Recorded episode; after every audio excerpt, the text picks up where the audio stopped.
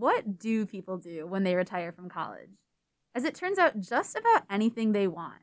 The pressure to score the perfect gig by graduation is intense, and many students are stressed about what's next. So, we set out to discover stories of the unlikely paths people took on their way to success. What did they do with their majors? How did they overcome setbacks?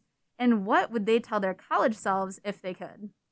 The ladder of success is not always up. At times, it's sideways or even down, but it always leads to where you're supposed to be.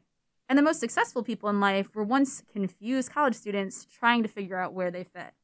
We're all on our own journeys of career discernment, and regardless of how you might feel now, at the end of the day, you're probably okay.